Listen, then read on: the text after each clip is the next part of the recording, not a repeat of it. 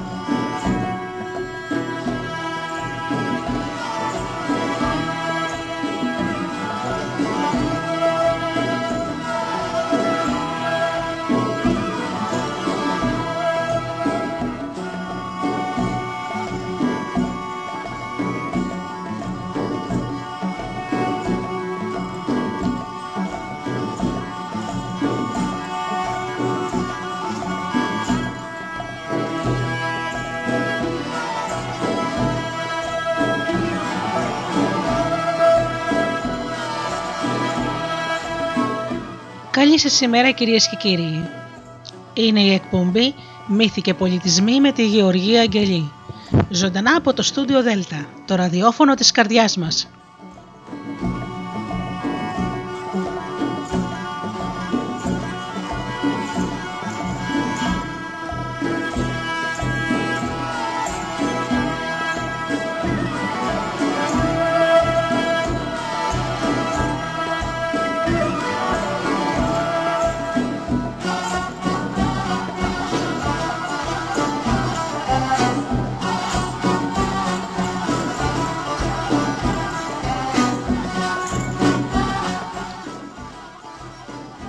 Αγαπημένοι μου φίλοι και πάλι μαζί σήμερα εδώ στο στούντιο Δέλτα με την εκπομπή Μύθοι και Πολιτισμοί.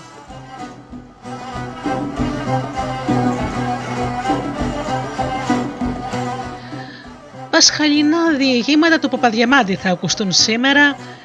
Ο μεγάλος μας αυτός ε, συγγραφέας θα μας κρατήσει συντροφιά για δύο ώρες.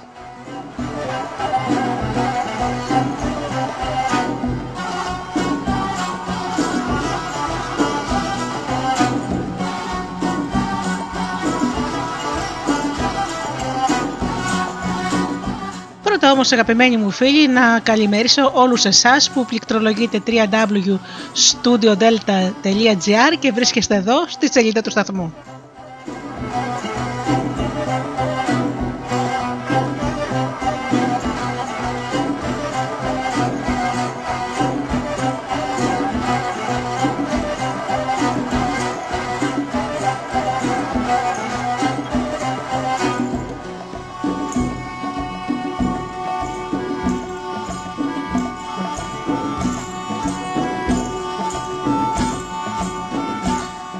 Να καλημερίσω και όλους τους φίλους που μας ακούν από τις μουσικές σελίδες τις οποίες φιλοξενούμαστε όπως είναι το Live24.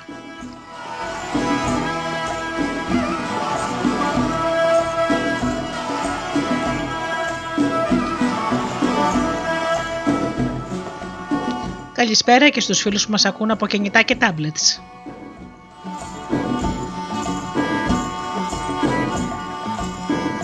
Καλημέρα μου στους συνεργάτες μου, τον Τζίμι, την Αφροδίτη για την ώρα.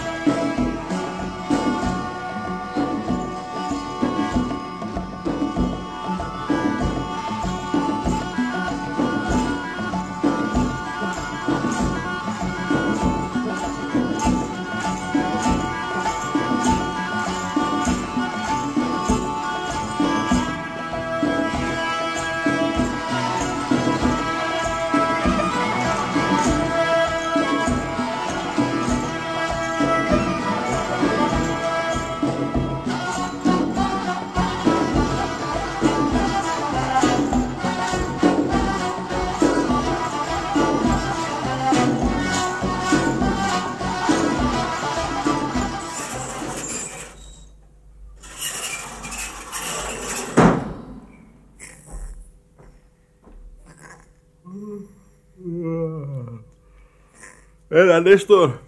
7 η ώρα. Σήκω να ντυθείς να πάμε σχολείο. Έλα, Νεστοράκι, σήκω. Τώρα. Έβλεπα ένα όνειρο. Στάσου να το πω στα παιδιά που μας ακούνε. Καλά, εντάξει, Νέστορα. Σε παρακαλώ όμως να ντύνεσαι, θα αργήσουμε, ε. Όλο όνειρα βλέπει αυτό το παιδί. Λοιπόν, παιδιά, ονειρεύτηκα ότι ήμουνα σε μια αλλιώτικη θαυμάσια χώρα. Όμως, εγώ Ine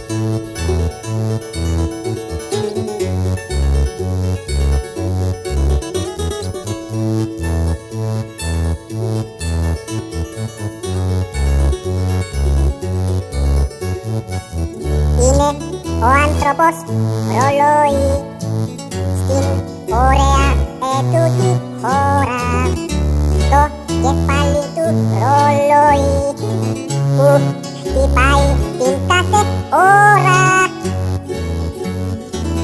Poso agapai pin ora Ukilai kafesti Ta se kurdiso ligo tora Tiki taka tiki ti din don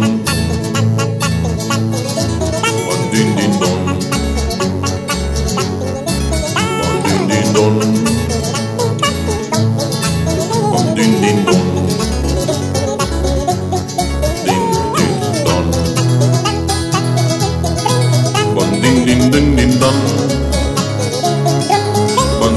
ding ding ding ding ding.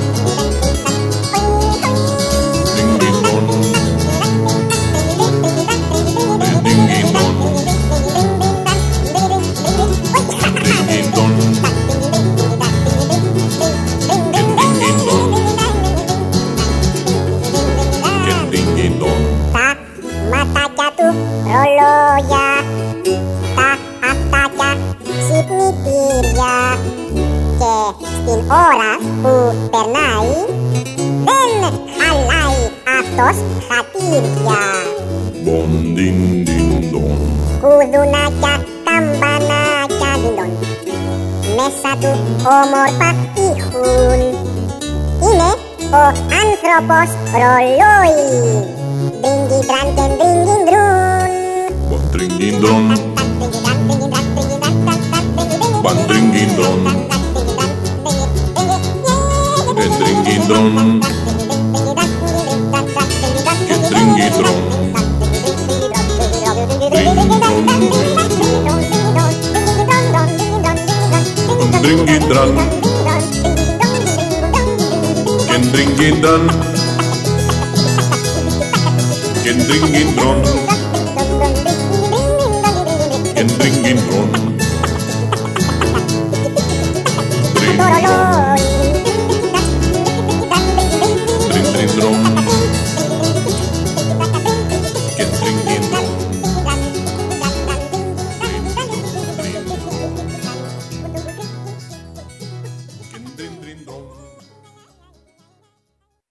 Έλα, Νέστορ, είπαμε να ντύνεσαι κιόλας, θα αργήσουμε. Ναι, ναι Λοιπόν, παιδιά, πιο κάτω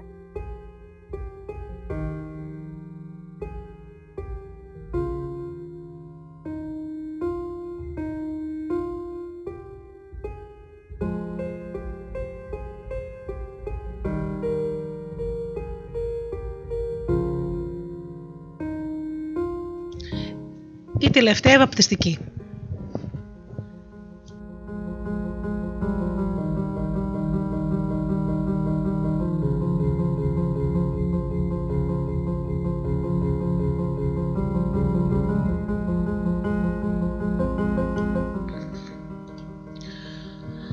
Αν αλητής χρηστή γυνή, είτε ποτέ καλά νοικοκυριά εις τας σμέρας της, αναντηρήτως είδε τι αυτά και η θεία σοφούλα Κωνσταντινιά. Σε βάσμια οικοδέσπια, οικοδέσποινα, ευδημοκοντοετής, κάτοικος παραθαλασσίου κόμης εις μίαν των νήσων του Αιγαίου. Την εκάλουν κοινός σαραντανού και πολλοί υπέθετον ότι το επίθετον τούτο τι απεδόθη διότι δήθεν είχε ίσον με 40 γυναικών νουν. Όπερ δε ενομίζω το υπερβολή.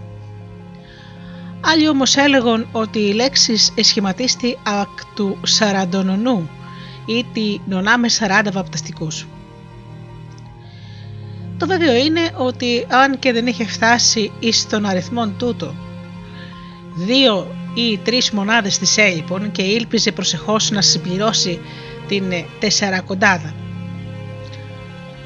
Ομολογητέων δε ότι αυτή καταρχάς είχε βαπτίσει οικειοθελώς πέντε ή έξι νήπια των γειτόνων της, όσα και πάσα άλλη καλή οικοκυρά βαπτίζει.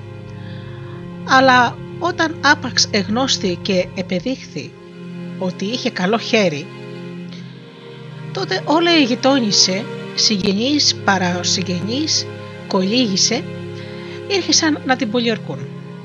Είχε πάρει καλό όνομα ότι τη ζούσαν τα παιδιά, όσα ανεδέχετο εκ της κολυμβήθρας.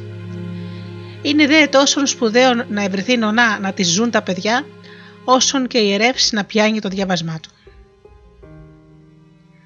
Η θεία Σοφούλα όμως υπέφερε με τα χάριτος την αγκαρίαν ταύτην. Είναι αληθές ότι τα φωτίκια στην εποχή εκείνη χιτών και κουκούλιων με τα σταυρού καθώς και τα μαρτυριά, μαρτυριάρατικα εαρινή βροχή λεπτών και δίλεπτων δια τους αγιόπεδες εκόστιζαν εν όλο δέκατα γρόσια. Η θεία Σοφούλα ομοίαζε με την επιμελή ανθοκόμων ή της δε αρκείται να φυτεύει μόνο τα, τα άνθη της, αλλά τα περιθάλπτει και καταρδεύει. Η γάπα τα πνευματικά της τέκνα ως τέκνα της εγκαρδιακά, τα εθόπευε, τα φίλευε και τα επαιδαγώγει. Ο Πάραπα Κωνσταντής, ο πρώτος γκρινιάρης του χωριού, δεν συνημερίζεται την αδυναμία ταύτην της συζύγου του. Α, μπράβο! Φίλευε τα τα αναδεξίμια σου μωρή, εγόγγιζε εκάστοτε ως ο Σάκης την έβλεπε με ρημνώσαν περί των αναδεκτών της. Ήβρες και αλωνίζεις μωρή. Η θεία Σοφούλα ο λίγο να ανησύχει περί της ιδιοτροπίας ταύτης του συζύγου της, ως της το αγαθός άνθρωπος εις τα σκαλά του ώρας. Έπειτα ο Μπορπακοσταντής σπανίως εφαίνεται εις την Πολύχνη. Αφότου έπαυσε τα θαλάσσια ταξίδια, η σχολή του αποκλειστικός στην καλλιέργεια των κτημάτων του. Κατά πάσαν πρωίαν είπε επί του ευρώστου ημίωνού του, ετρέπετο εις τους αγρούς και επανέρχεται μετά τη δύση του ηλίου. Κατά εκείνον των χρόνων, πέρα τα 1840, η Θεία Σοφούλα είχε φτάσει εις το 31 των βαπτιστικών. Εν μόνον της έλειπε διαρατακάμι 40 προς ανάπαυση της συνείδησεώς της. Εβάπτιζεν αδιακρίτως άρενα και θήλαια, αλλά εφρόντιζε να δίδει ακριβείς σημειώσεις εις τους ιερείς και πνευματικούς, δια να μην τυχόν γίνει κανέν συνοικέσιον εις το μέλλον μεταξύ δύο ετερόφιλων αναδεκτών και κολλαστεί η ψυχή της.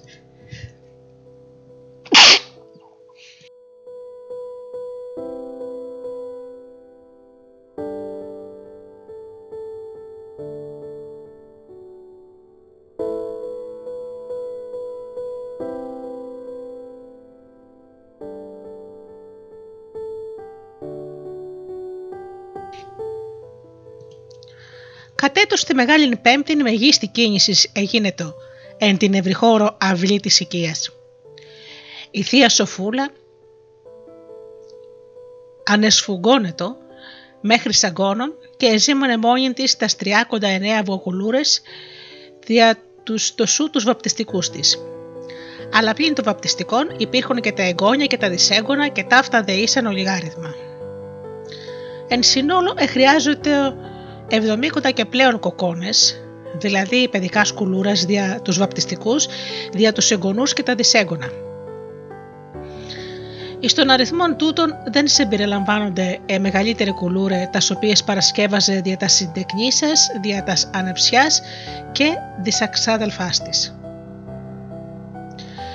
Μέγας δε εμβόμβει ο εσμός των αναδεκτών και δυσεγγόνων περί τους ανθώνες της αυλής κατά εκείνη την ημέρα. Από τις τρίτης ώρες του δειλινού, καθήν ο Μπάρπα Κωνσταντής εξεγείρεται του μεσημβρινού ύπνο με δρυμίαν επικαθήμενη της ειρηνός στην χολήν και φόρε το τσόχυρον βρακίων του, επίργωνε επί της κεφαλής μεγαλοπρεπές το τυνησιακόν φέσιν του, ελάμβανεν ως σκύπτρον την μεγάλη ηλεκτρόστομον τσιμπούσαν του, ανήρτα από της οσφίως βαθύ κολπών τη μεταξωτήν καπνοσακούλαν και κατήρχετο εις το καφενείον να εισπνεύσει τη θαλασσίαν άβραν από τις ώρες εκείνης η ευρεία και τετράγωνος σαυλή παραδίδεται εξ εφόδου εις την λαιλασία των βαπτιστικών και των δισεγγόνων.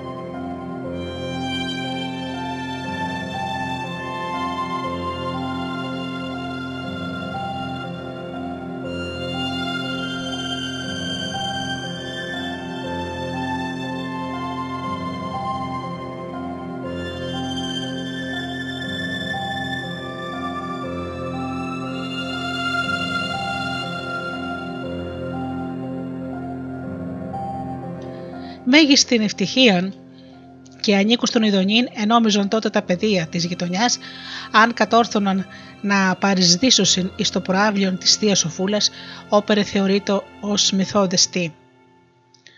Πολλά αυτών προέτεινον τα σκεφαλάς δια των σχισμών της κλειστής αυλίου θύρας ή της εμοχλεύετο έσωθεν υπό των ζηλοτύπων βαπτιστικών δια τους μη έχοντες ένδυμα γάμου άλλα παιδεία, τολμηρότερα, ανήρπον εις των θρυγών του τείχου της αυλής και έβρισκον τρόπον να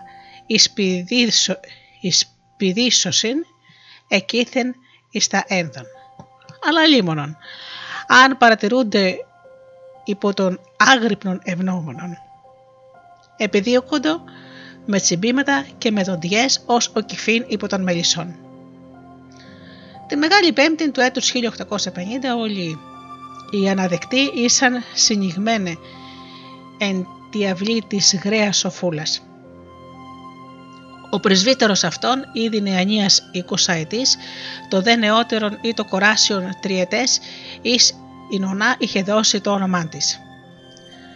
Το βρέφος τούτο ή το, το τεσσαρακοστόν πνευματικών γέννημα της Θείας Σοφούλας. Είχε γεννηθεί τέλος το από πολλού προσδοκόμενον τούτο συμπλήρωμα του προορισμένου αριθμού και ήτο το χαδεμένον της θείας Σοφούλας. Η νονά έτρεφα, έτρεφε φιλόδοξους σκοπούς ως προς το μέλλον του θηγατρίου τούτου. Αλλά και αυτός ο Μπαρμπακοσταντής εξ όλων των αναδεκτών μόνο το μικρόν τούτο ενήχητο. Η στοργή όμω της θείας Σοφούλας προς αυτόν έφτανε μέχρι παραφροσύνης.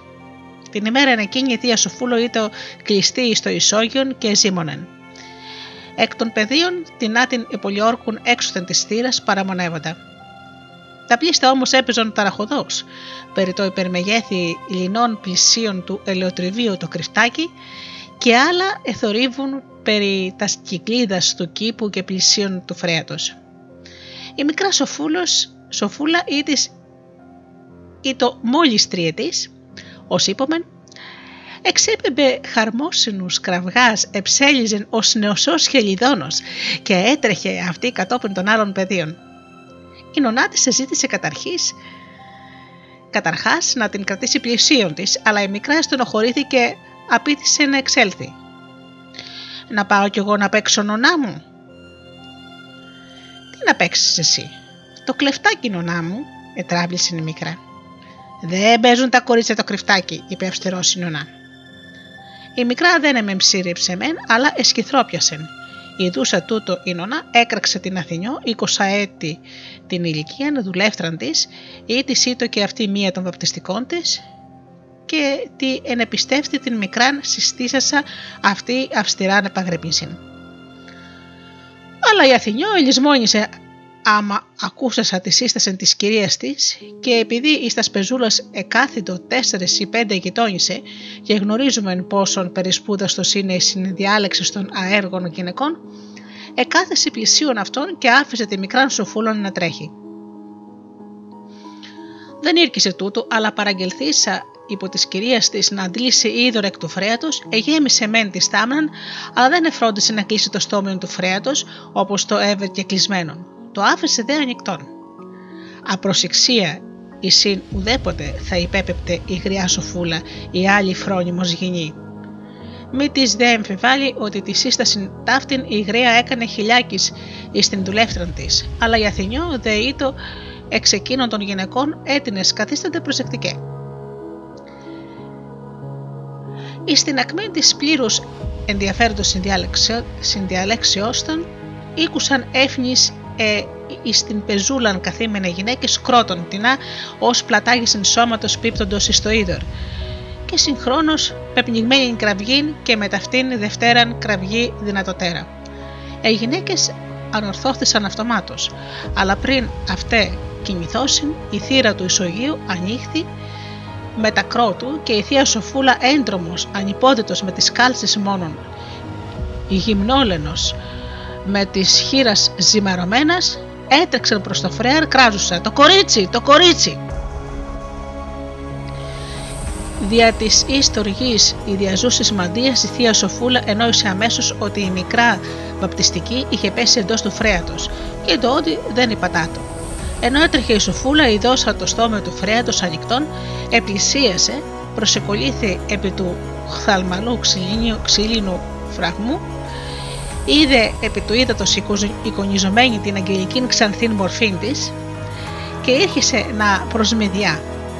Έκυψεν υπερμέτρος, ολίστησεν επί της τυλπνής ως εκ της συχνής προστριβής του σκηνίου σανίδος και έπεσε κατά κέφαλα εντός του θρέατος. Εάλλα γυναίκες και η Αθηνιό με ταυτόν, καθ' υπερβολή διαστέλουσε του βραχίωνα, έτρεξαν κατόπιν της θεία Και ένα κουβά, ένα γιουρδέλι εκράβγαζαν έκφρον η γραία σοφούλα. Ένα τσιγκέλι έκραξε και η Αθηνιό με ταυτόν σκοτισμένη, ως να είχε πέσει δηλαδή στο φρέαν το Ιβάνιον, διού αντλού σίδωρ.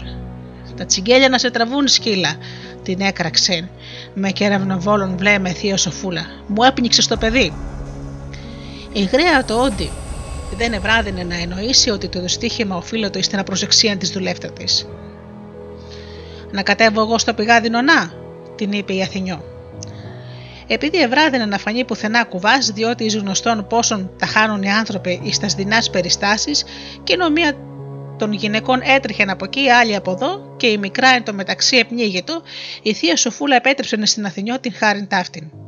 Ήξευρε δε άλλος ότι εις τούτο, καθώς και εις πάσαν άλλη εργασία εις τους άντρες, μάλλον αρμόζουσαν ή το επιτιδία.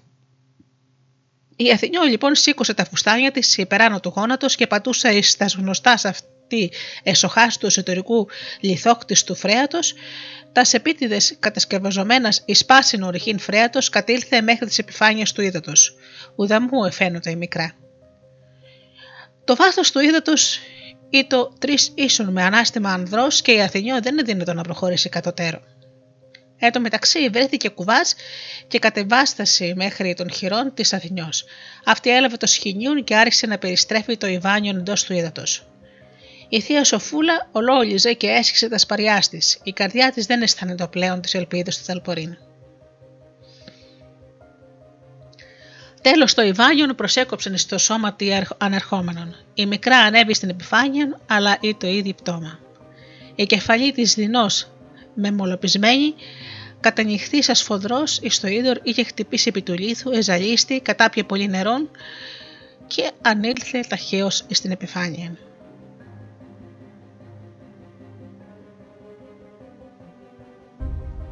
Επί ζωής της δεν απαραγορήθη η θεία Σοφούλα διότι ακτρών του το ατύχημα.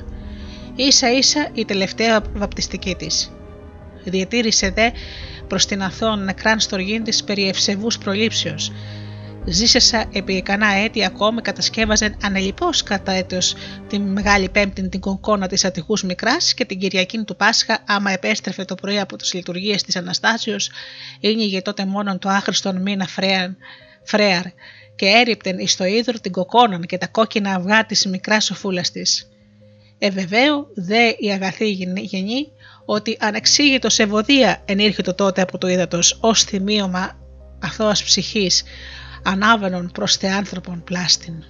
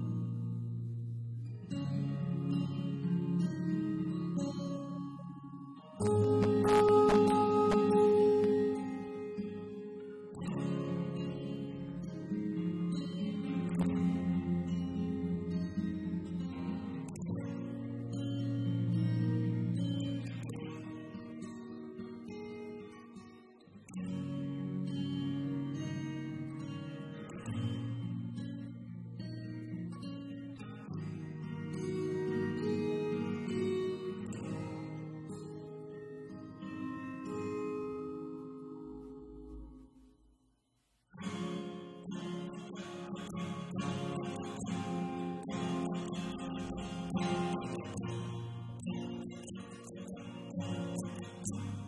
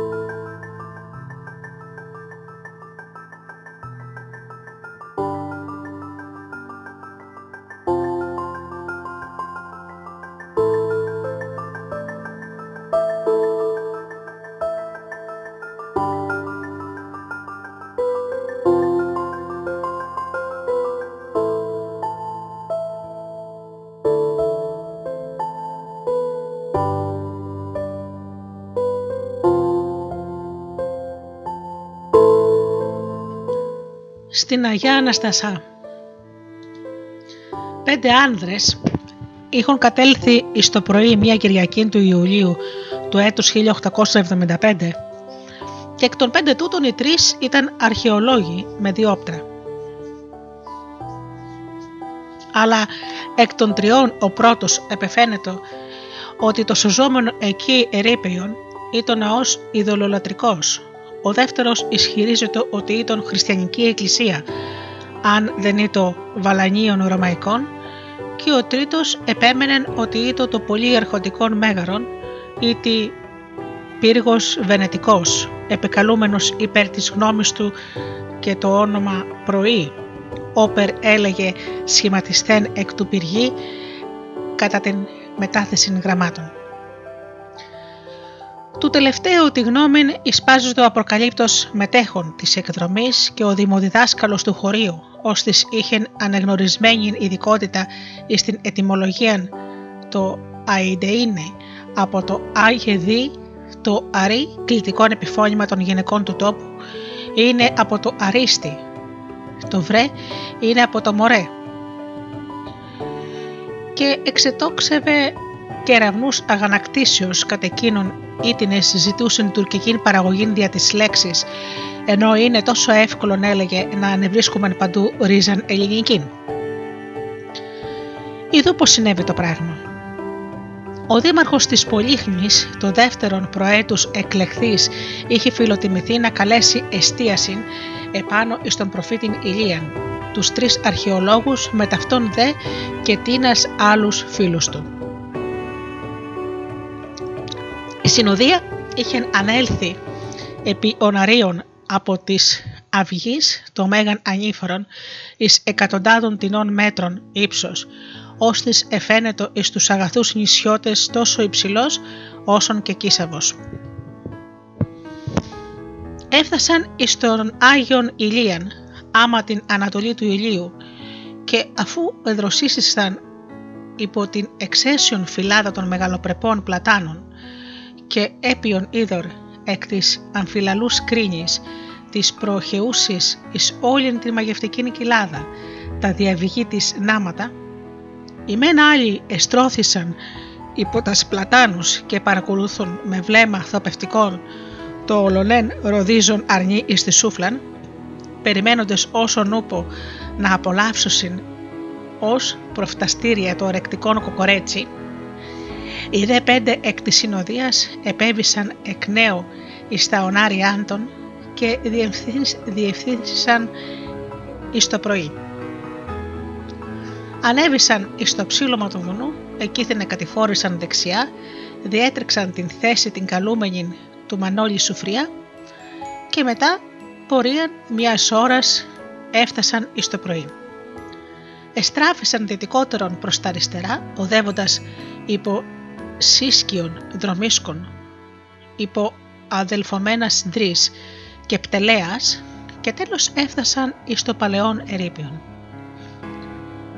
Ο συνοδίτης των τριών αρχαιολόγων και του δημοδιδάσκαλου ο πέμπτος Νεανίας 20 ετής είχε κατά το φαινόμενο του αξιότερων υποζύγιων υπέρ πάντα στους λοιπούς υψηλών όνων, εύρωστων, πλατικόκαλων και υποκοκκινίζοντα το αφρόν τρίχωμα.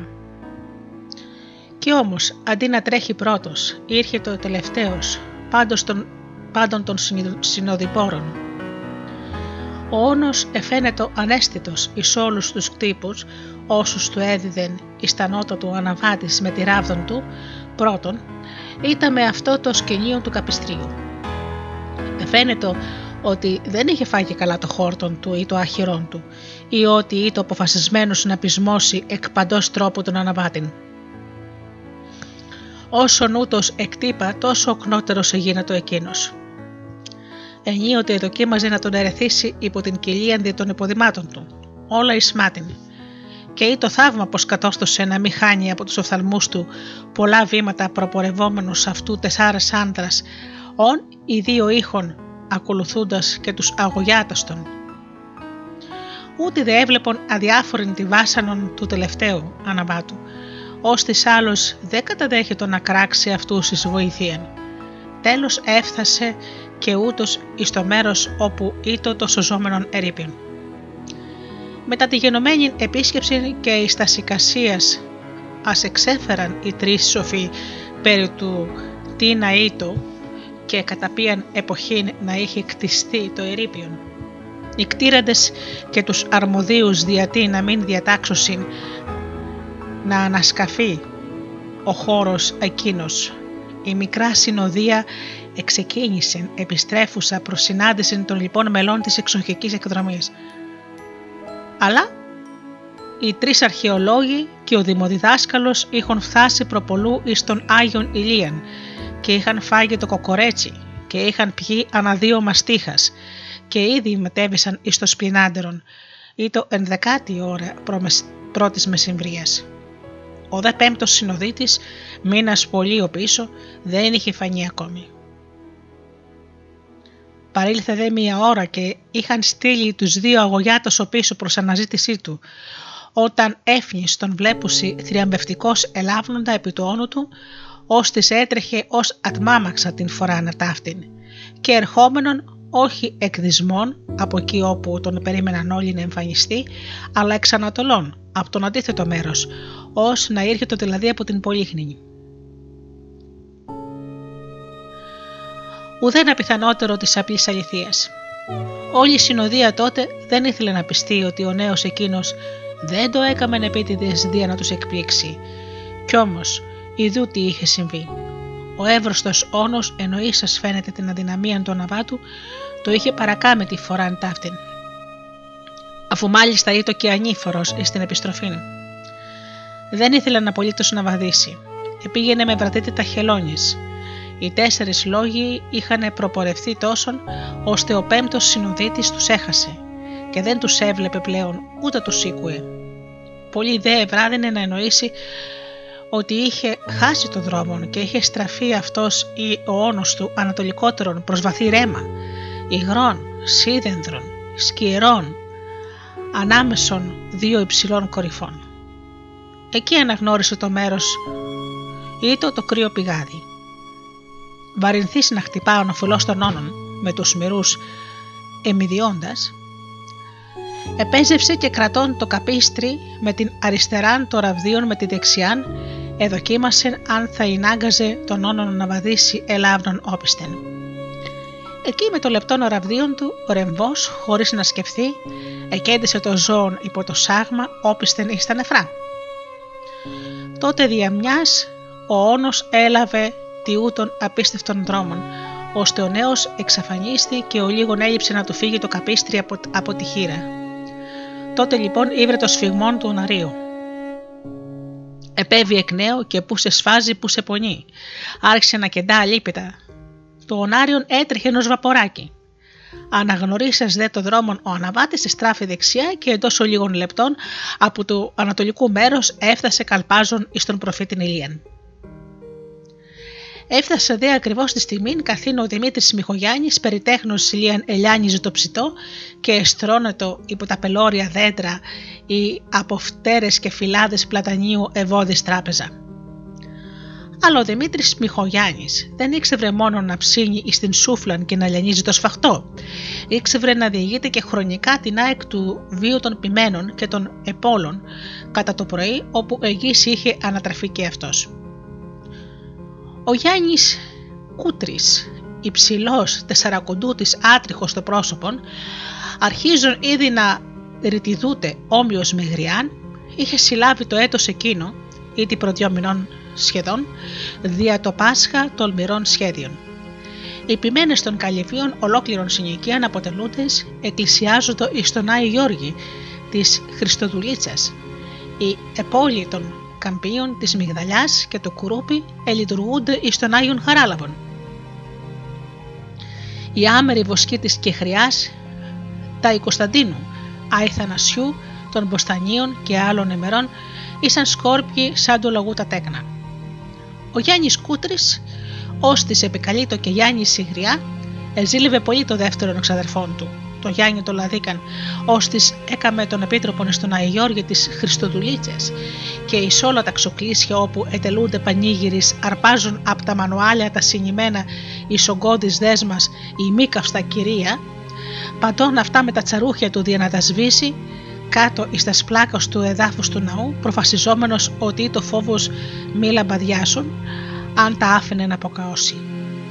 Ο ίδιος προέτεινε κατά έκτακτων δίσκων περιεχόμενο στα τάξεις των πανηγυριστών συλλέγων εράνους για να φτάσουν οι εκκλησίες. Ήταν τάχα Θεός να μας συγχωρέσει και παστρικά τα χέρια Του. Όλα τα αυτά εκείνο την αντιζηλία του Γιάννη του Κούτρη. Από την καθαράν εβδομάδα του είχε έλθει η ιδέα καθ' όλη την τεσσαρακοστήν την επόαζεν εμελέτα να αποσπάσει από το εκκλησίασμα του Αγίου Χαραλάμπους στον Γιώργη τον Τριγόλογο, με την φαμίλια του, τους Μιχαλογιανέους, πατέρα και Ιών, και τους Μαυροδημαίους, τέσσερας αδελφούς με τα γυναίκας και τα τέκναντον, όπως του σύρει προς το πρωί εις των κατάμερων των ειδικών του και μετά των υπαρχόντων τριών ή τεσσάρων άλλων επόλων να καλέσουν ιερέα όπως εορτάζουσι κατεδίαν το Πάσχα.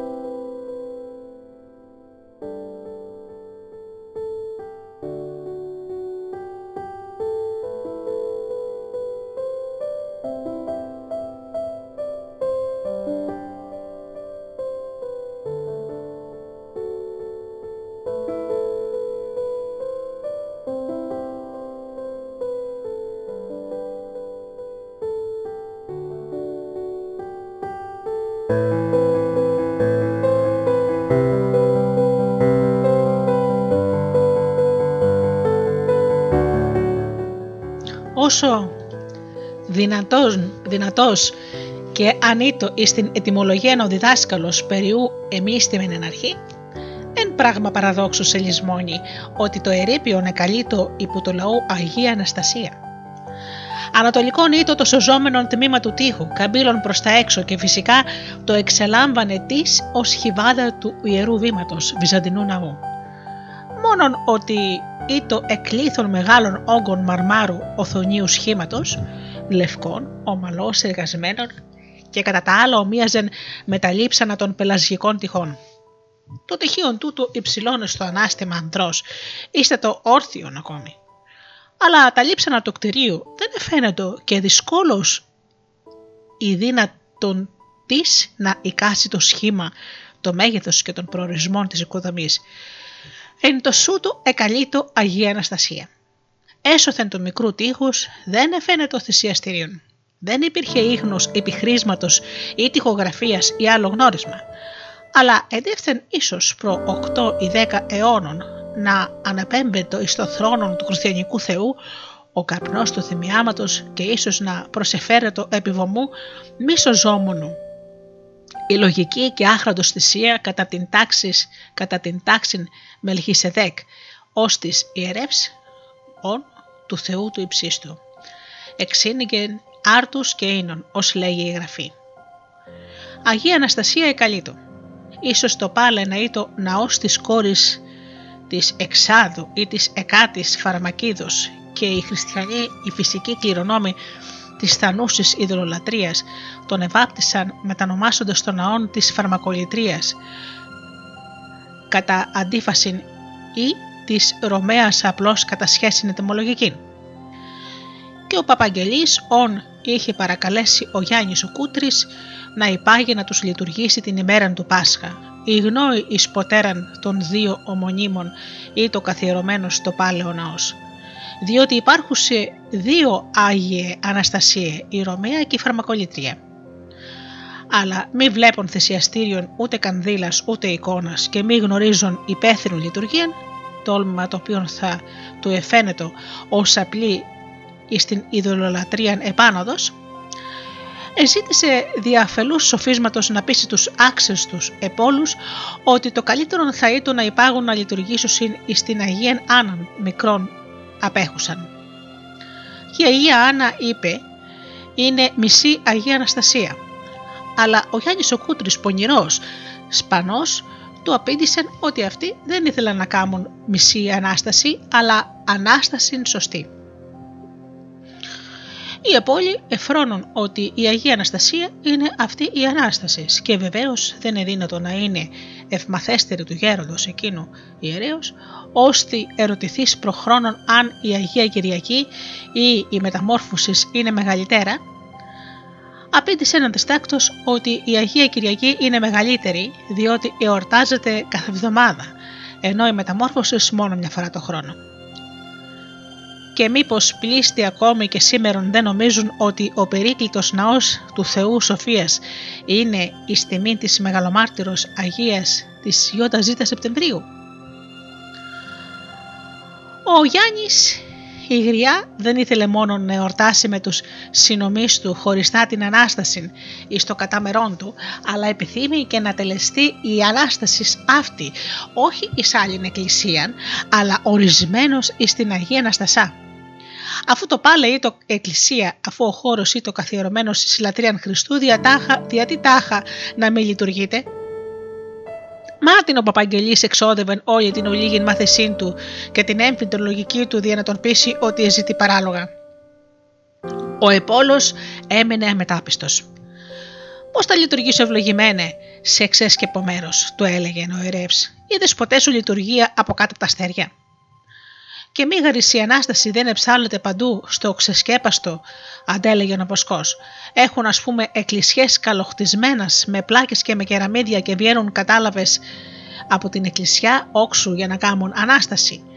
Και εμείς που δεν έχουμε εκκλησιά ας πούμε δεν μπορούμε κατάλαβες να κάνουμε Ανάσταση εις ένα ξεσκέπαστο μέρος που ήταν μια φορά και έναν καιρό κατά πως λένε εκκλησία.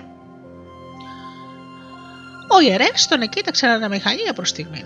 Ήταν το βλέμμα του εφωτίστη ώστε να του ήλθε ιδέα και είπε «Κάμνουν Ανάσταση όξω από τα εκκλησιάς» «Ναι, μα λειτουργία, πώς θα λειτουργήσουμε» απάνω στα μάρμαρα που ήταν μια ταϊδήμα ας πούμε.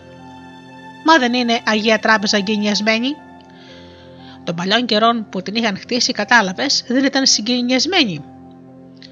Το πιδάλιο λέει ότι βεβαιώθηκε μια εκκλησία να μην λειτουργείται.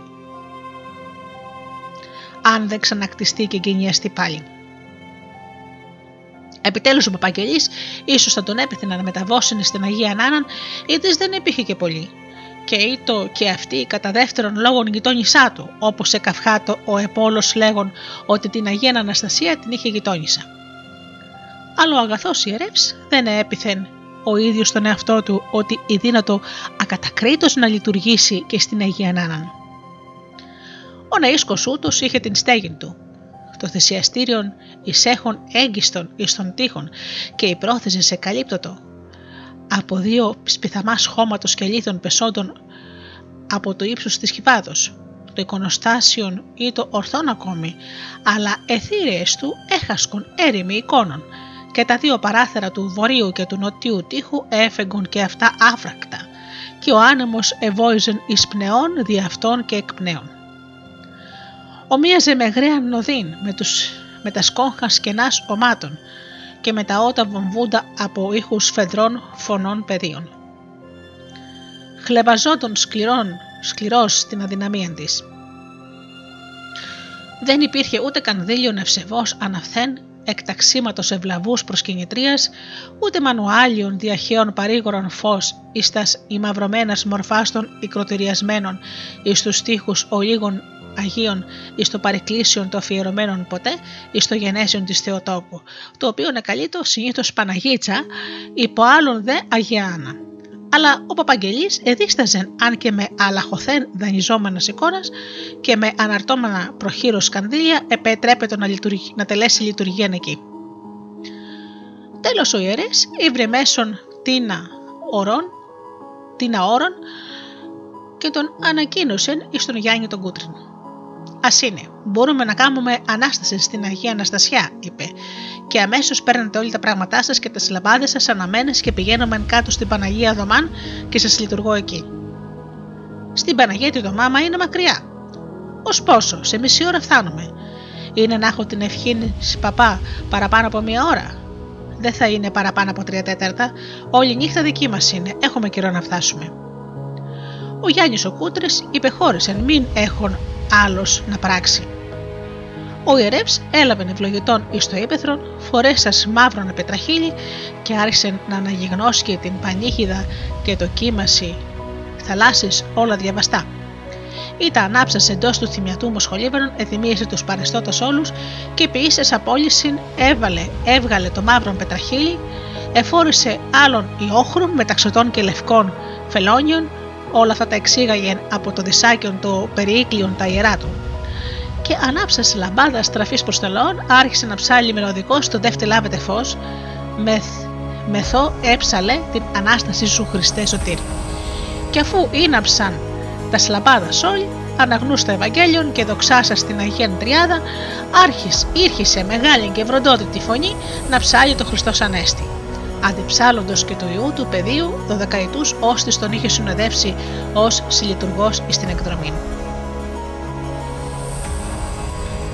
Ωραία και γλυκία ήταν η σκηνής εντός του ερηπείου εκείνου του μεγαλομαρμάρου και επιβλητικού εις την όψιν αγλαϊζόμενου από το τρέμον υπό την πρωί της άβρας της νυχτερινής, φως πεντήκοντα λαμπάδων, σκηνή φωτεινή και σκιερά, διαβή και μυστηριώδη, εν μέσω γιγαντίων δριών, υψουσών, περηφάνους, τους εις διαδήματα κορυφουμένους κρατεούς κλόνους με τα φρύσοντα φύλλα, μαρμέροντα ως χρυσέ φωλίδες υπό την λαμπιδόνα των πυρσών με τα σκιάς και σκοτεινά κενά εν μέσω των κλάδων, όπου εφαντάζεται της ελοχεύοντα αόρατα πνεύματα, υπάρξαντα πάλε ποτέ δριάδες, εύσωμοι και οριστιάδες ραδινέ ελευθέρως ανάσουσε ανα τους πυκνούς δρυμώνας και σήμερον μεταμορφωθεί σε εις νυχτερινά τελώνια και μη τολμώσεις να προβάλλουσιν εις το φως των αναστασίμνων λαμπάδων.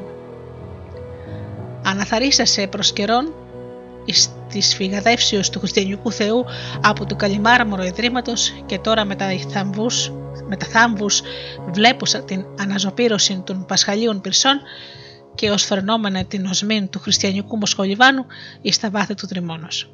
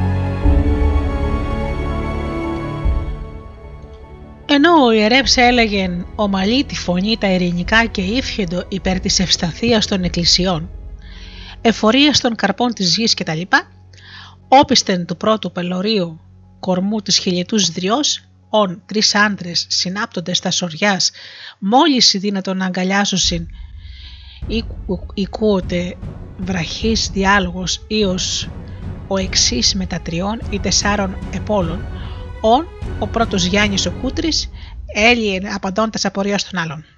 «Ντουγρού, ντουγρού». Το μάιμα.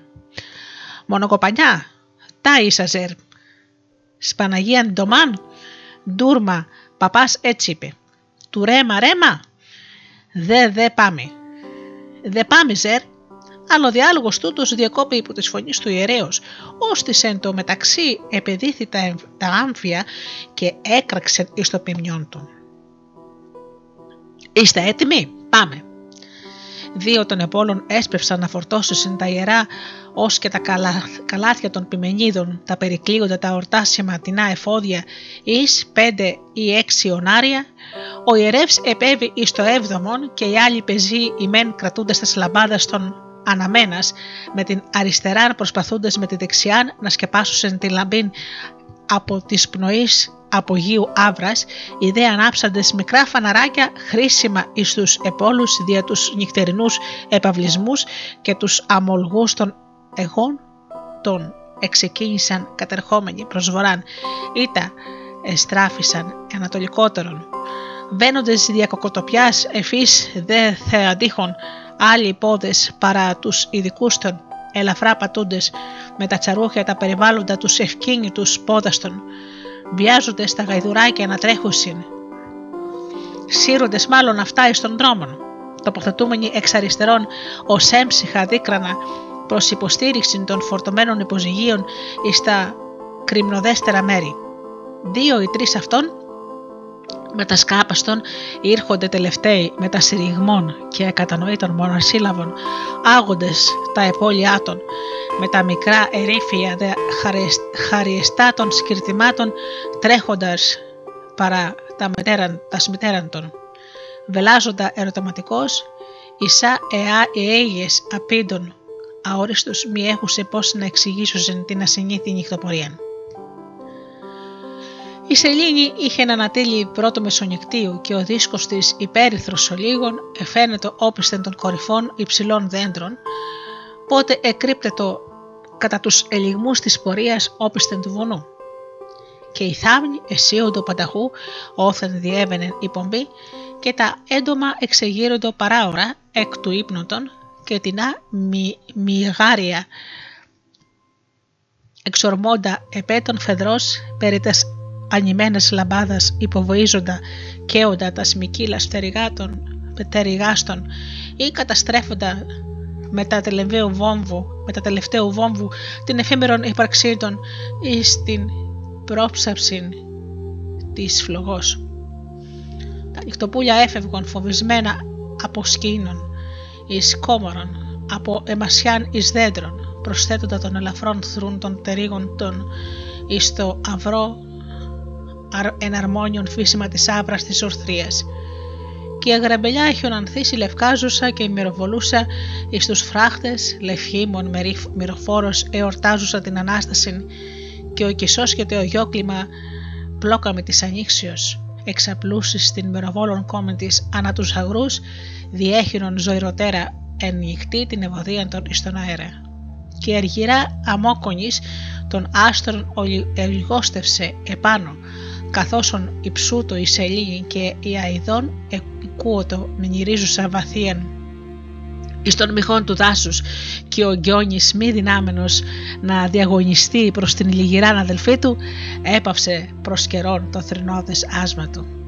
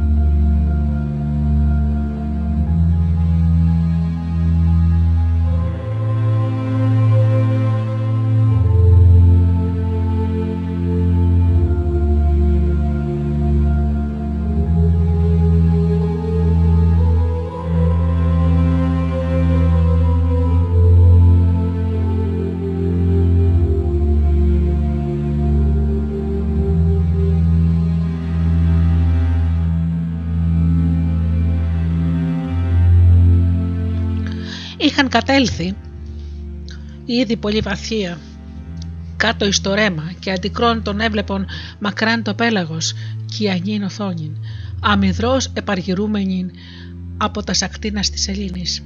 Εκούστη δε με το λίγο βαθύς παφλασμός, ως χυμάρου καταφερόμενο με τα δούπου από τον βράχον κρότος συνεχής ισχυρός και μονότονος. Ήταν το ρέμα της Παναγίας της Δωμάν, από τον υδάτων του οποίου είκοσι νερόμιλοι ιδρεύεται το πάλε και πολλέ εκατοντάδες στρέμματα κήπων με τα σκλημακωτάς εμασιάς επιένοντο από το δροσερόν νάμαντο. Εκεί αντίκρι προέκυπτεν επάκρα της θαλάσσης το παλαιόν φρούριον, το οποίον ή το ποτέ κατοικίαν ανθρώπων πριν γίνει γλαυκών, πριν γίνει γλαυκών φωλέα και λάρων ορμητήριων. Εις το ακένοτον ρέμα της Παναγίας της Δωμάν οφείλεται η ευδοκίμηση πάσης φυτίας και πάσης βλαστήσεως κατά τους παλαιούς εκείνους χρόνους. Ή το ήδη ως δύο μετά τα μεσάνυχτα όταν ο Παπαγγελής και οι επόλοι του έφτασαν στην Παναγία την Δωμάν. Το μικρόν εξοκλήσεων ή το κλεισμένον υποσυστάδα πελωρίων δέντρων, περιβαλλόμενον γραφικός από αυτόν, σκεπαζόμενον φιλοστόργος από τους κλόνους των, ο ναΐσκος ή το πενιχρός, αλλά διατηρείτο και ή το λειτουργήσιμος, ή το δε εκ των ολίγων ναηδίων όσα εσώζονται όρθια από τις παλαιάς εποχής. Οι γείτονες αυτού, χαμηλότερα προς την θάλασσα, ήσαν το πάλε εντός της κοιλάδος της συνεχόμενης μεταξύ δύο ακτών πάμπολη να ίσκει έως τέσσερι δωδεκάδες. Οι πλήστοι ήσαν σήμερον ερήπια η Παναγιά της Δωμάν απλή αναπαράσταση στη ζωοδόχου πηγή του Βυζαντίου και περιβαλλόμενη ως με στέφανον από τον αϊθαλή κόσμο των πελωρίων δέντρων της, είστε το ακόμη ορθή και γένο το λέγουσα προς τους αδελφούς της όσοι είχαν γονατίσει κατεβληθέντες υπό τον κάματον της δια τόσων αιώνων πορείας, παρηγορηθείτε, σας αντιπροσωπεύω εγώ. Οι ευσεβείς τάσεις του λαού ζητούντος δια του πολλαπλασιασμού των εξοκλησίων ανά τα όρια και τα σκυλάδα να παρηγορηθεί δια, το, δια την στέρηση των τόσων πολλών, το πάλε ιερών και βομών του, λησμονούντους τους παλαιούς θεούς του χάριν των νέων Αγίων του, κατήσχησε της αυστηροτέρας και δογματικοτέρας θεωρίας καθήν επαγορεύεται στους χριστιανούς η αγροτική ναή. Ακριβέστερη ιδέα ήταν ερμηνείς του δράματο.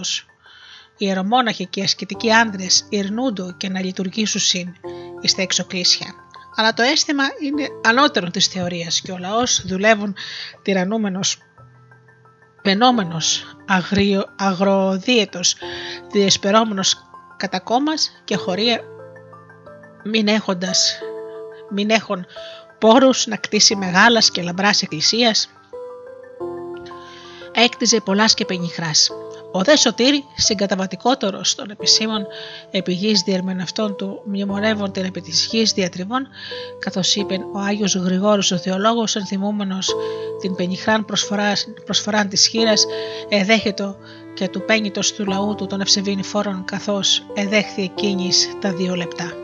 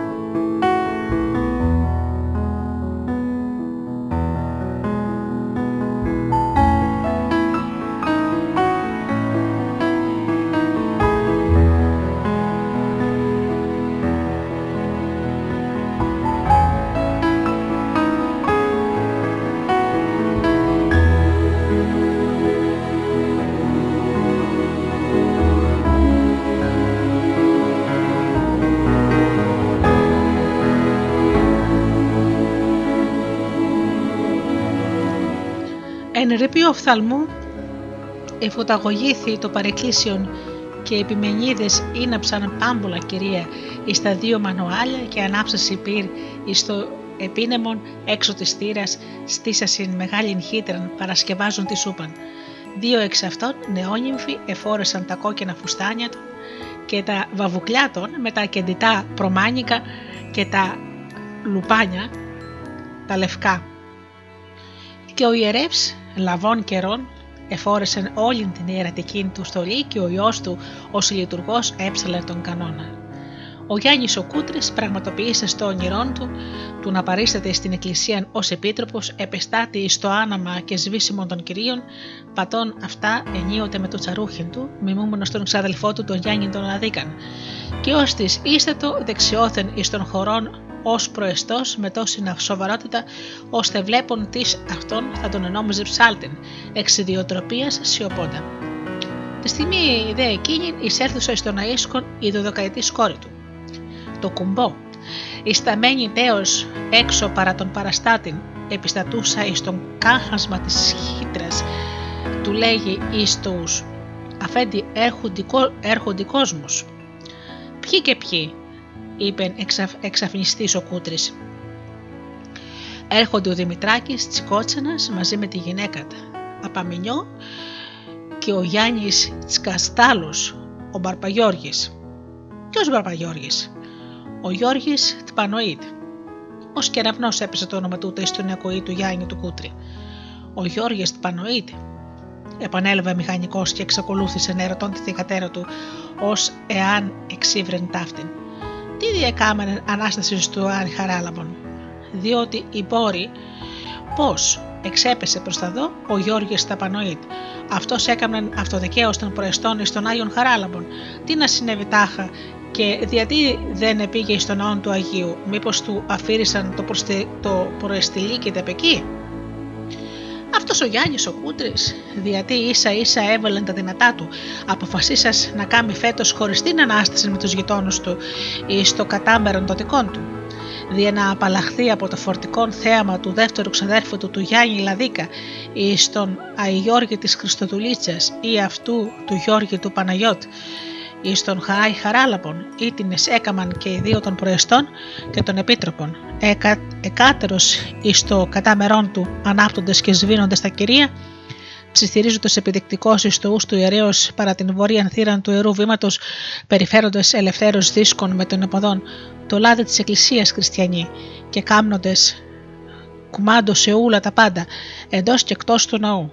Και τώρα, αφού κατόρθωσαν να ψαλεί η Ανάσταση στην Αγία Αναστασία ή στο Ήπεθρον, αφού απέσπασε τόσους βοσκούς από τα κατάμερα τα άλλα, αφού εκουβάλισε μεσάνυχτα από την Αγία Αναστασία στην Παναγία τη Δωμάν, με τα γυναίκας των και με τα παιδιά των, με τα κοπάδια των με τα κατσικάκια βελάζοντας πρακτικό πέρα τα σέγας, έμελε πάλι να κατεδεκαστεί να υποστεί την πρωτοκαθεδρία αυτού του Γιώργη, του Παναγιώτη, εις του γεροντότερου, έχοντο τάχα δικαιώματα. Ποια δικαιώματα. Α έβγαζε τι μπολέτε του να τις διαβάσουν. Και δύο τάχα, ας πούμε, γράμματα δεν ήξεραν, αλλά ήταν ο Παπαγγελής εκεί να έχουμε την ευχή του που θα τις διάβαζε. Η δουλειά του ήταν να διαβάζει, αλλά όχι, δεν παρεχώρη τα πρωτεία. Θα έκαμε πως δεν τον είδε και θα εκείταζε ντουγρού προς το άγιο βήμα, χωρίς να στραφεί επί στιγμή προς δυσμά, όσαν θεοφοβούμενος που ήταν να ακούσει με τα προσοχή στη λειτουργία του ή το εν το δικαίω του ευρίσκοντο εις το κατάμερόν του. Αλλά εντάφθα ο Γιάννης ο Κούτρης επάγωσε ο παλμός, σταμάτησε προς τιμήν. Δεν ευρίσκεται εις τον κατάμερον του. Του αντίον είχε πατήσει τα σύνορα, είχε μεταβεί εις των ξένων κατάμερων. Α, και αυτός ο Παπαγγελής που επέμενε μη θέλω να λειτουργήσει στην Αγία Αναστασά. Εκεί αδιαφιλονικήτως ο Κούτρης θα ήτο εις το κατάμερον του αλλά εδώ στην Παναγία την Τομάν ευρίσκεται ακριβώς στο κατάμερο του Αγίου Χαραλάμπους, στην δικαιοδοσία του Γιώργη του, του, Γιώργη του Παναγιώτου. Τι να κάνει, και αυτός ο Γιώργης του Παναγιώτη, κατάλαβες, δεν είναι το κανείς τυχαίος, εξής και ισχύει και γοητεία επί το πλήθο των Αγιοβοσκών και των ποιμένων και ειδού εισήλθε ήδη εις το παρεκκλήσιον ή το ψηλός, εύσωμος, ωραίος ανήρ με εύγραμμον των πρόσωπων και με κανονικούς χαρακτήρες ή το ως εξήκοντα ετών Αλλά μόλις άρχισαν στην πλουσίαν μέλαναν κόμμε του τρίχε στινές να λευκάζουν εδώ και εκεί. Είχε φτάσει την πρώτη εναρχή του αιώνα εξέγερση του 1808. Είχε ομιλήσει με την Σταθάν, με τον Σταθάν. Είχε προσφέρει με τα ιδία χείρα του Κοκορέτσι εις τον Βλαχάβαν. Είχε στρατευθεί υπό τον Νικοτσάραν. Και όλο το ήθος του, οι όψεις του, οι τρόποι του, εκκινήσεις του και τώρα ακόμα μετά τα 40, τα 40, έτη καθήν στιγμή εισήρχεται στον Αΐσκον, εφαίνεται ότι ήτο οι συνεύματα και χειρονομία μετάφρασης ή μιμική παράσταση του παλαιού δυστύχου. Στο σκιάθο και στο σκόπελο ποτέ κατής δεν κρένει, γιατί είναι η μέρη του Σαθά βίγλα του Νικοτσάρα. Ο Κούτρι αισθανθεί σε αυτόν ότι εισέρχεται διειδών των διακαμών του, εισερχόμενος στον Αΐσκον με όλη του την απόφαση, η νύχια να μην στραφεί να τον δει, έστρεψε ακουσίως στην κεφαλήν και τα βλέμματά των συναντήθηκαν. Ο Γιώργης Παναγιώτ, αφού η σπάθη τα εικόνα, ήρθε και εστάθη όπισθεν του κούτρι, ώστε δεν είναι δυνατόν πλέον να προσποιηθεί ότι δεν τον είδεν. Αλλά ο Γιώργης του Παναγιώτ δεν του έδωσε καιρό να σκεφτεί, διότι η κύψη στο ους του άρχισε με πονηρών με να του λέγει: Μπήρες από το κατάμερο του Γιώργη του Τριολόλου, μπήρες και τι Μιχογενέοι, πατέρα και γιο, μπήρες και στους τέσσερις Μαυροδομέοι και που μείναμε λιουστοί στον Άι Χαράλαμπο. Η παπάς, η Χαραλαμπέτς λείπει ξέρεις, είναι στον κουτιά μέσα, στα χουριά. Η παπάς από την Παναγιά μου κάτω στη χώρα δεν θέλει να γιατί είμαστε λίγοι και δεν μαζινόμαστε πολύ για να βγάλει τον κόπο ας πούμε. Η παπάς από το Αγιάννη και τις τρεις ιεράρχοι, ο άλλος είναι εφημέριος. Για τον παπά Αγγελή που ήταν απόξου μας τον επήρες. Κοντέψαμε να απομείνουμε αλυτρούιδοι τέτοια μέρα, γιατί δεν ξέραμε σε ποια εκκλησιά πάτε να αναστήσετε. Τότε εγώ είπα, ας ακολουθώ να πάω πίσω, σχριά. Μπέλες και τσευρό πεθνά, κανένα ξουκλή, μη περνώντας από το δωμάν να ξαχναντήσω το κάστρο. Θα καταλάβω μαθέ, σα δω πουθενά φέξου ο νησός κίνηση κανέναν ρημουκλή καστριού και ανασταίνουνε. Μα δεν όλπιζα αλήθεια πως θα έρθείτε στο δωμάν μέσα στο καταμερόν. Ε, τη εξηγήσει ο στάφτη ενόησε ενώ λίγο αργά ο Γιάννης ο Κουτρής, ότι με όλα τα σχέδιά του και τα συνέργειά του, όσο μακρύτερα έφευγε από τον Γιώργο του Παναγιώτ και την κατάμερόν του, διότι δεν αρκεί να φεύγει τη, πρέπει και να μην καταδιώκεται ή τουλάχιστον να ξέβρει προς ποιον μέρος να κατευθυνθεί. Δεν είχε ή να του παραχωρήσει τα πρωτεία και εκείνος άλλος του τα πήρε πριν ούτως του τα παραχωρήσει.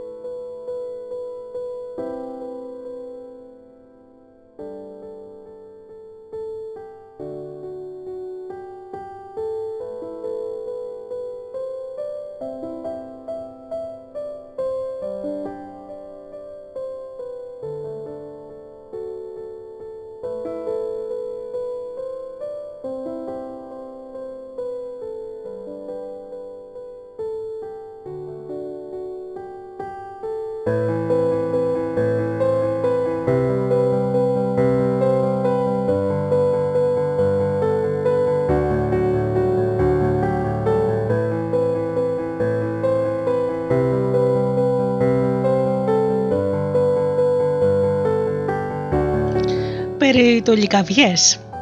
Έληξε η λειτουργία και ο ουρανός πορφυρίζων εκεί προς Ανατολάς έσμεγε με τη θάλασσα και η Ανίν απλούμενη κάτω η δε σελήνη οχρίαζε και τα ολίγα άστρα αν έσβησαν τρέμοντα εις τον εθέρα και ο Υιός ανέτειλε με όλη την πορφυρά έγλιν καλοπίζουσα με γλυκή ερήθημα βουνά, κοιλάδας και δάση.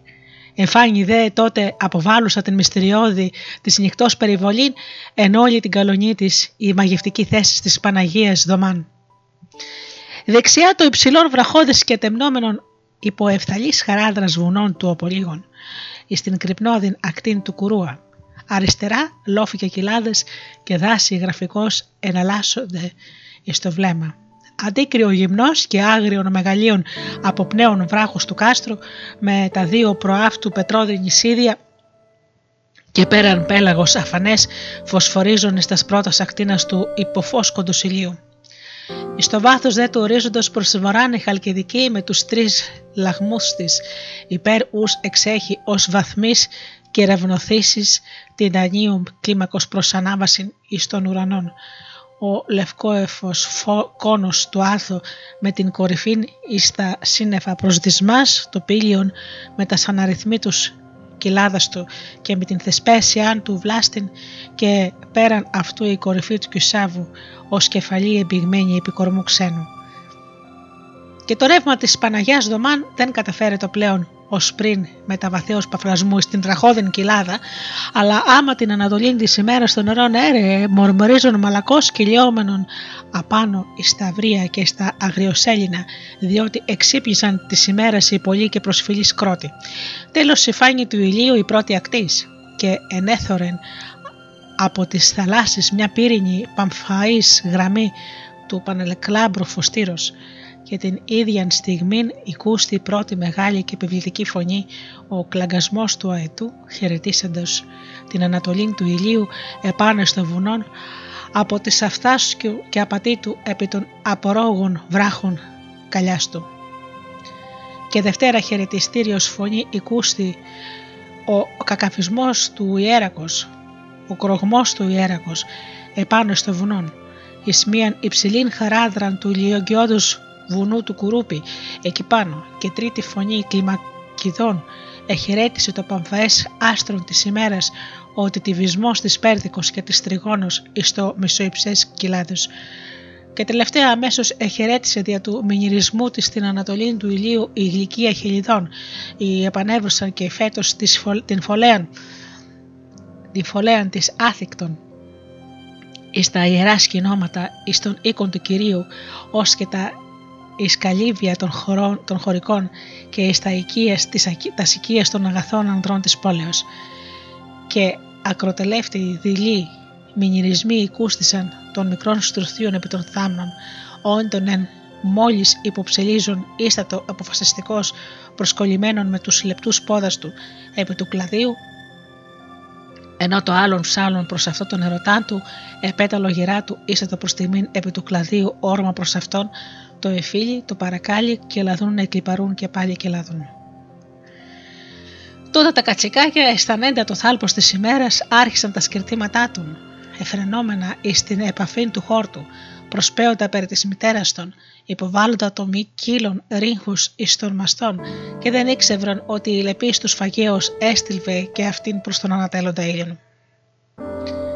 Εκεί, υπό τα υψηλά δέντρα των οποίων η κλόνη με βόμβικας και με θυσάνους τριχοειδών φύλων κοσμούμενοι αισίοντο υπό της πρωινής άβρας άνω του ρεύματος του κυλίοντος με τα ψιθύρου το διαυγές νάμα κάτω στην κοιλάδα εκάθισαν ειδονικώς όλοι οι βοσκοί με τα σπιμενίδες και τα βοσκοπούλες των στρώσαντες αυθόνους πτέρης και παχιάς φυλάδες και ήρχεσαν να δεμιλίζουν τα ευωδιάζοντα επί της σούφλας αρνία και ερήφια. Έφαγον και εφράνθησαν όλοι και αφού ο Παπαγγελής ευλόγησε ως έδι την φλάσκαν τη μετεβίβασε μεγάλη υποχλωρον ακόμη, δια ερυθράς δερμάτινη σλωρίδος και κρατούμενοι κλώζουσαν και φυσώσαν ακαταλείπτους ήχους ενδόθεν ισχύρας του εκδεξιών του καθήμενου προεστώτος της ομάδας του Γιώργη του Παναγιώτ, ως της εγεθής προσιγόρεφε διαμακρών την ομίγυριν. Ξτός ανέστη βρε παιδιά, Αληθνό σου Κύριος, ζει και βασιλεύει. Γεια σας, καλή γεια, διάφορο, καλή καρδιά, καλή γερουσίνη, όλοι μας, χρόνους πολλούς και χρόνο να είμαστε καλά. Καλή χρονιά σας, πολλά τα έτη παπάμ, να χαίρεσαι το πετραχίλης, είτε στραφείς προς τον Κούτριν. Γιάννη, πάντα καλό να σας βρίσκω. Και ίσως η φράση αυτή ή το επενιγμό προς τα προηγούμενα συμβάντα, αλλά ο Κούτρι απήντησε με, θε, με θετιμότητα και πάντα καλός να άρχισε Μπαρπαγιώργη. Ο Παπαγγελή δεν την ήθη να μην γελάσει και οι άλλοι τον μιμήθησαν. Ο Γιώργης Παναγιώτ μετεβίβασε τη φλάσκα εις τον αντίκρονο καθήμενο του Κούντριν και ούτως είπε χαιρετήσαστε Αβραχαίων. Μετά την τρίτη δε περίοδο της φλάσκας, ουδεμίαν πλέον αισθάνεται αντιπάθην προς τον Γεώργιν, αλλά ειδηλφώθησαν όλοι τον, και ο Γιώργο του Παναγιώτ, εις ον επολεμικέ αναμνήσεις επανέρχονται εναργεστέρα μετά το γεύμα, άρχισε να διηγείται εις την ομίγυρη των ερωικών θάνατων του Νικοτσάρα. Τρία καράβια ήταν στα, στα νερά της Κασάνδρας με τα φουσάτα του Νικοτσάρα και του Σταθά. Του Σταθά το καράβι ήταν ολόμαυρο, μαύρες οι πάντες, μαύρα τα ξάρτια, μαύρα τα πανιά. Το είχε τάξιμο να μην τα σπρίσει πριν εμβήνει και τύσει μέσα στη Θεσσαλονίκη. Όλη μέρα ήταν μπονάτσα καραντί. Τα τρία καράβια δεν μπορούσαν ούτε μπρος να πάνε ούτε πίσω να γυρίσουν και να ράξουν. Η αρμάδα η τουρκική ήβρε το ρέμα της θάλασσας και το ρέμα ρέμα εδώ τους είχε και τους είχε τους έφτασε στο πλάι. Ωστόσο οι καπεταναίοι οι δυο τους ατριώθησαν. Ήταν παλικάρια που δεν πιστεύω να στάθησαν άλλοι. Τους εγνώρισα εγώ πολύ καλά. Ο καπετάν Σταθάς μου με χάρισε ένα μαμί και χρυμπαρένιο να φουμάρω το τσιμπκάκι μου και να τον θυμόμαι καμιά φορά. Και ο καπετάν Νικοτσάρα, μια φορά που το έδεκα κορέτσι με τα ίδια μου τα χέρια φτιασμένο, του άρεσε τόσο πολύ που πολλούς μήνες ύστερα όπου με έβρισκε μου έλεγε: Τι έχουμε, Μωρέ Γιώργη, δεν έχεις τίποτα κοκορέτσι; Όρεξη να έχεις καπετάνια μου, του λέγα εγώ. Θέλεις να σου φτιάξω; Και τρεις φορές η θυσία σε τρία πρόβατα μόνο και μόνο για να του φτιάξω κοκορέτσι. Ύστερα, σαν να βγήκανε και πάνε κατά την Κασάνδρα οι άλλοι συντροφοί τους, γιατί ήταν πολλά καράβια, με 7 καπεταναίου πολέμαρχους έλειπαν, είχαν μιλημένα να πάνε ύστερα να τους βρούνε. Και την ημέρα που τους έφτασε η αρμάδα με το τουρκικό τασκέρι, ήταν μοναχοί ο Νικοτσάρας και ο Σταθάς. Σαν τους έριξαν οι Τούρκοι τρεις κανονιές, άναψε το τουφέκι και άρχισε το τόπι να σαλεύει. Το καράβι του Νικοτσάρα επιάστηκε με την τουρκική φεργάδα, ξάρτια με ξάρτια, σαν δύο κακές γειτόνισε που μαλώνουν και πιάνονται μαλλιά με μαλλιά. Μα ο Νικοτσάρας με τον παλτά του έσπασε τους γάτζους, έκοψε και έκοψε τα μπαστούνια του Τούρκου και γλίτωσε το καράβι του από τα δόντια του θεριού. Μα την τελευταία στιγμή εκεί που νικούσαν οι δικοί μας και το μπουλούκι του Ρωμαϊκό εφώναζε βρίζοντας την πίστη των Τούρκων, ένα βόλι του ήρθε του Νικοτσάρα και χώθηκε στην κοιλιά του και τον λάβωσε βαθιά. Μα το παλικάρι το καλό είναι παλικάρι και στο θάνατό του.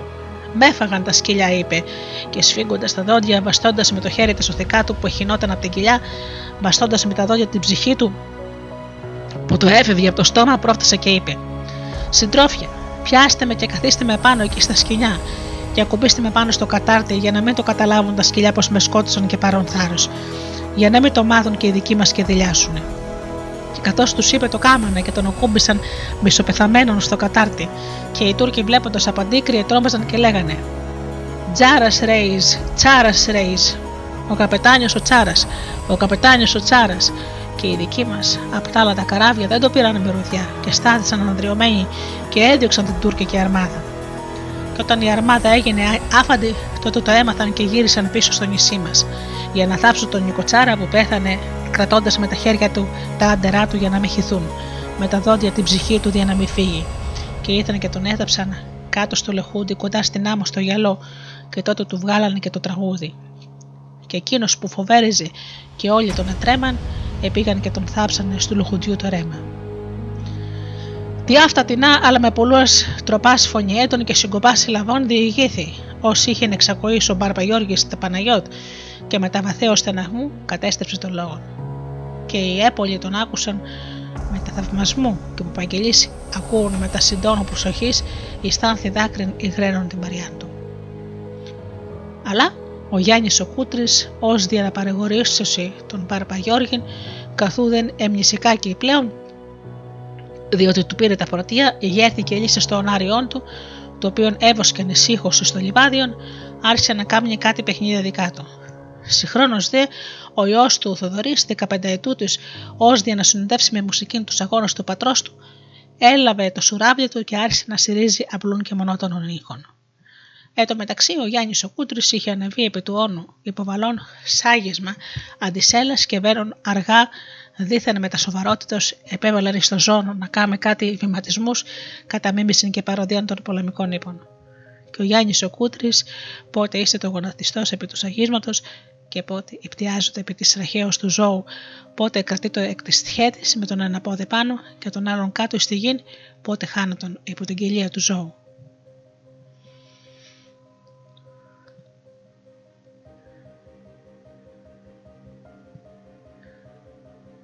Πότε έπεπτον από το σκεφαλή μέχρι γονάτων μεταξύ των τεσσάρων ποδών του όνου και, όν, και ονό έλεγες ότι τώρα έπεσε και ότι ο όνος θα τον πατήσει, έφυγε σε νερβή οφθαλμού, έβρισκε πάλι επί της ράχιο του ζώου.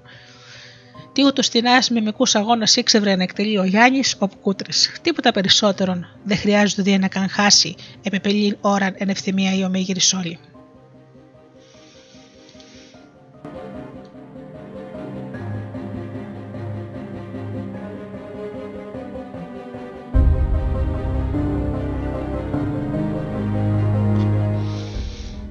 Τέλος, ο Γιάννης ο Κούτρης άφηκε τον όνο του ήσυχον και ο Παπαγιώργο του Παναγιώτη, ως διενευχαριστής των μιμικών, εξέφερε προς αυτόν ιδίως αποτινόμενο προς την επισφράγηση του συμποσίου την τελευταία της ημέρας προποσύν του, ή της είχε ένα υπόκοφος, ως να εξήλθεν από το πάτο της φλάσκας πλέον να κλώζει και να φυσά.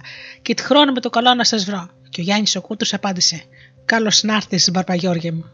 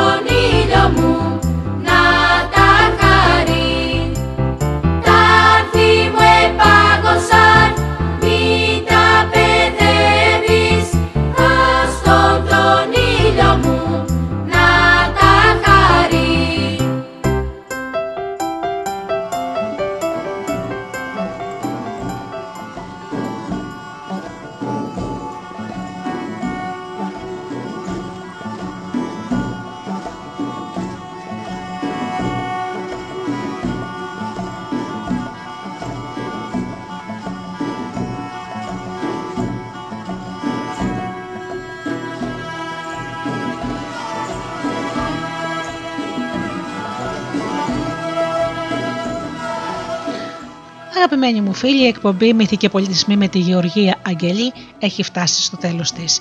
Σας ευχαριστώ που ήσασταν εδώ δύο ώρες μαζί μου.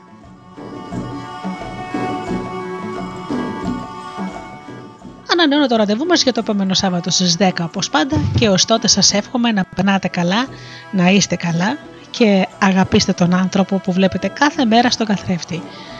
Καλό σας απόγευμα.